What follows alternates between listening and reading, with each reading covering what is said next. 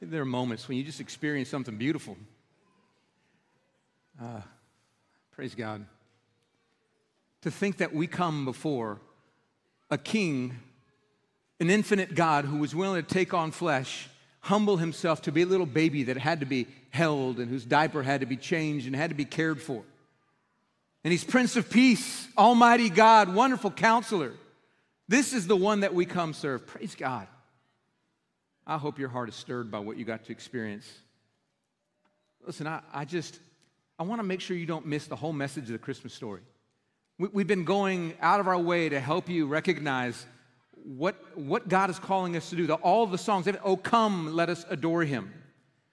You, you saw all those children and what they were doing. They were, they were coming to the manger scene. I mean, the whole story of Christmas is a story that beckons us to draw near to Jesus. I want you to think about the three different groups that were in there that intentionally drew near to Jesus. You had those angels, those beautiful angels that came up here on stage. But I want you to think about the quantity of angels that were there. Uh, this is where you're going to get your Bible open. We're going to read in Luke chapter 2, just one verse. You had the one angel that was making the announcement, Behold, is born this day in the city of David a Savior, is Christ the Lord. But then out of nowhere, it says in verse 13, and suddenly there was with the angel a multitude of the heavenly host praising God. That word in Greek for multitude is, is the word plethos. It's where the English word plethora comes from. Would you say I have a plethora of angels? If, you, if you're 40 something or above, you, pro- you probably know what I'm talking about. Plethora. It means like myriad upon myriad, this, this innumerable quantity of angels. I've got no clue how many were there, but I do know no one could count them the plethos, this plethora of angels in the heavenly place, which actually got me wondering, like, how in the world did they even know what was going on? How do angels communicate with one another? They've been around forever and ever. They're not eternal, but they were created, but they've been around for a long time. How did they know? And then it struck me they were in heaven the moment that the Son of God left heaven to go into the womb of a woman named Mary. And they knew at any moment that God in the flesh would be born, and they didn't want to miss it. And so somehow word got around. It was a text thread, it was a Teams. I don't know how they got it to each other, but all the angels said, I'm not going to miss this party. And they show up in multitudes because they wanted to see the birth of God in flesh with their own eyes. They drew near to Jesus because they knew who he was. And then you had those adorable shepherds who came up here on the stage, and it's just a reminisce of how the shepherds also went. But I want you to notice how they came. Verse 16 of Luke 2. It says, And they went with haste and found Mary and Joseph and the baby lying in a manger. With haste, that, that Greek word is, is spudo, not speedo, spudo, very different word. And it's where you get the word speed from or sprint. So the idea is that these shepherds, once they got the news from this angelic host that he'd been born, they lifted their robe up and they sprinted over to see if it was true. They didn't want anything to get in their way. They wanted to see for themselves the Messiah, the hope of glory. They had to draw near to see him. And then you have sometime later, probably a year or two later, you have the story of the Magi, the wise men. And that's Matthew chapter 2. I, want you to consider them. If you look at verses 1 and 2 of Matthew 2, it says, Now after Jesus was born in Bethlehem of Judea, in the days of Herod the king, behold, wise men from the east came to Jerusalem, saying, Where is he who's been born king of the Jews? For we saw his star when it rose and have come to worship him. They've come to adore him. Now, what's so intriguing about these wise men, the Magi, is that they weren't even Jews.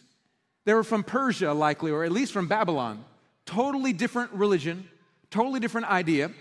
And they want to come see he who was born king of the Jews. Now, I don't know what they expected to find, but I know they were shocked because they first went to Jerusalem thinking he would be there because that's where kings would be, but he wasn't. Found out this, this little king was born in Bethlehem, and they go see this this peasant child born to peasant people that nobody even notices. I'm sure they were shocked, but they still wanted to see the baby with their own eyes. They drew near to be there. Now, I love the story of all these different groups that draw near. But actually, what strikes me the most about this story isn't who's there, it's who's not there. Think about the people who did not draw near. Not a single rabbi was there, not a single Pharisee was there. Not a single Sadducee or Zealot or Essene, not a single rank and file Israelite showed up for the most important moment in human history. They could have been there to see it, and they were asleep in their beds, oblivious to the hinge point of humanity. And as I thought about that, I just I began to wonder if we were there that day. I wonder would we would be would we be one of the ones that drew near, or would we be in that group of people, that mass, who missed the most important point of human history? Could have seen it with our own eyes, but we didn't draw near. And if I'm being honest with you, I think a lot of us would be in that category. And here's the reason why I believe it. I think there are many of us who won't even draw near to Jesus in the Christmas celebration that is all about Jesus. We're going to draw near to all kinds of things and we're going to miss the greatest gift of all, the gift of Jesus, and I don't want you to miss him. Speaking of gifts, I don't know if you've noticed, but there's actually a gift here on stage. There's a little box with a present on it over there, and, and, and this gift it's been sitting here for the last song, whole message, and uh, it's just kind of been conspicuously off, uh, inconspicuously off on the side, and you got no idea what's in it. But I'm just like, in, in this idea, I'm wondering, like, what would it look like, you know, to draw near to a gift and to claim it? I was just thinking, like, what kind of boldness would it take for somebody in here, like, to actually get up out of their seat, walk down the aisle, and walk all the way on stage in the middle of a sermon and, like, claim the gift for themselves. And I think it would take uh, a, a, lot of gumption to do that. And I, I don't know, I, I, wonder if anybody would. Uh, apparently, we have somebody who would be willing to do so. Step right up. Let's grab it. Why, why don't you grab it? Why don't you come on over here? All right. Hey, tell me your name. Sophia. Sophia. Okay, Sophia, thank you for being bold. Yep. All right, now you got to open it. All right, everybody's on pins and needles. Don't be one of those slow openers of gifts. Come on now. There you go. Rip it. Make a mess. It's, all, it's, it's hard, isn't it, when everyone's watching you right now? Like these people right here and people online are watching you take forever on this. That's, that's terrible. Here, I'll help you. Hold on. That is hard. Okay. Now you go ahead and open the box. See what we got here. Yeah, don't drop it. Okay, what, what do we have here? Go ahead and pull it out. Let's see what it is. So can you slide it over the front maybe? Pull that out. What is that? That's an iPad. Hey, guess what? It's yours. Merry Christmas. Yeah. Merry Christmas from Fielder Church. Oh my goodness, thank you. Yeah, Sophia, thanks for being bold coming up here. All right. Merry Christmas to you. I know right now what every one of you thinking. Oh, I should have gotten up and went up there. That iPad could have been yours. But it's not, except for Sophia, it belongs to her. You want to know why it's not yours? Because you didn't get up and draw near to the gift. Because you sat in your seat. Probably because you're going like, I don't know, is Jason being real right now? As he does weird things? I don't know. Some of you guests going, I don't know, am I allowed as a guest to come up here? And any one of you could have gotten up on the stage and grabbed that present and claimed it, but you had to draw near, and you didn't. Let me tell you why I wanted you to see that.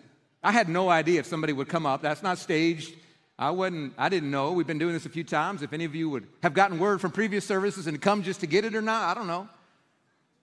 But I, I knew that if one person was bold enough, you'd get to see how precious it is to be willing to draw near to something that has value. She didn't know what was in it. I had to tell her. She just had to trust me that it was good. Here's why I say that there is a gift so much greater than an iPad. That iPad's great. She could drop it on the way out to the car and it could break. I can promise you at some point that technology, you know how, you know how Mac does it. They just keep refreshing to the point where it gets so slow you can't use it. You got to get a new iPhone, new iPad. It's going to go, the technology is going to be in a decade now useless. It won't last forever. But I want to tell you about a gift that is so much better than an iPad. His name is Jesus. And let me tell you about the gift of Jesus. He offers you life, He offers you peace, he offers you joy that is unending, peace that isn't contingent on your circumstances, satisfaction, fulfillment, significance, life, and salvation. He says, It's yours. All you got to do is come claim it. Draw near to me, and you can have the very thing you most desire. Doesn't mean he's going to give us everything we want because we don't even know what we need. He'll give us what we absolutely need to thrive. He just says, Draw near to me.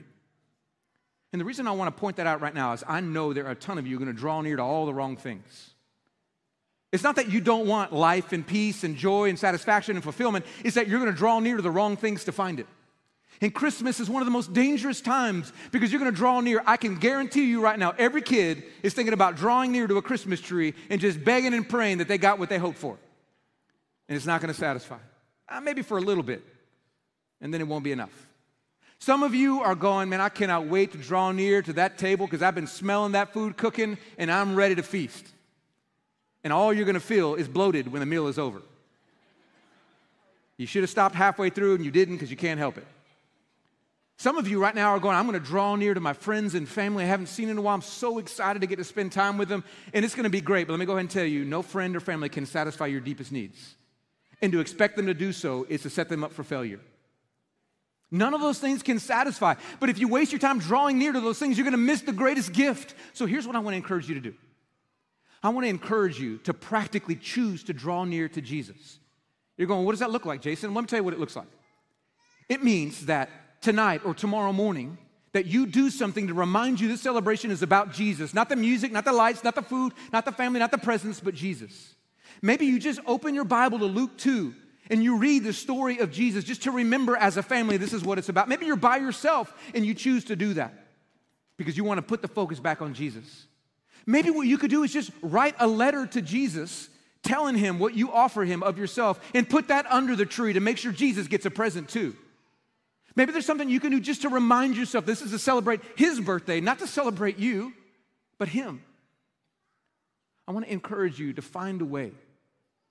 And, and, I, really, I want to give you a chance to do that even tonight, to draw near to Jesus. And I want us to let the three groups that we talked about, the angels, the shepherds, and the wise men, inform how we do that. So I want to talk about the angels first. The angels drew near to Jesus because they knew who he was that Jesus was the son of David, the Messiah, Christ the Lord, Savior of the world. And I know, because I can look around and see familiar faces, there are many of you who know Jesus Christ as the Savior of the world.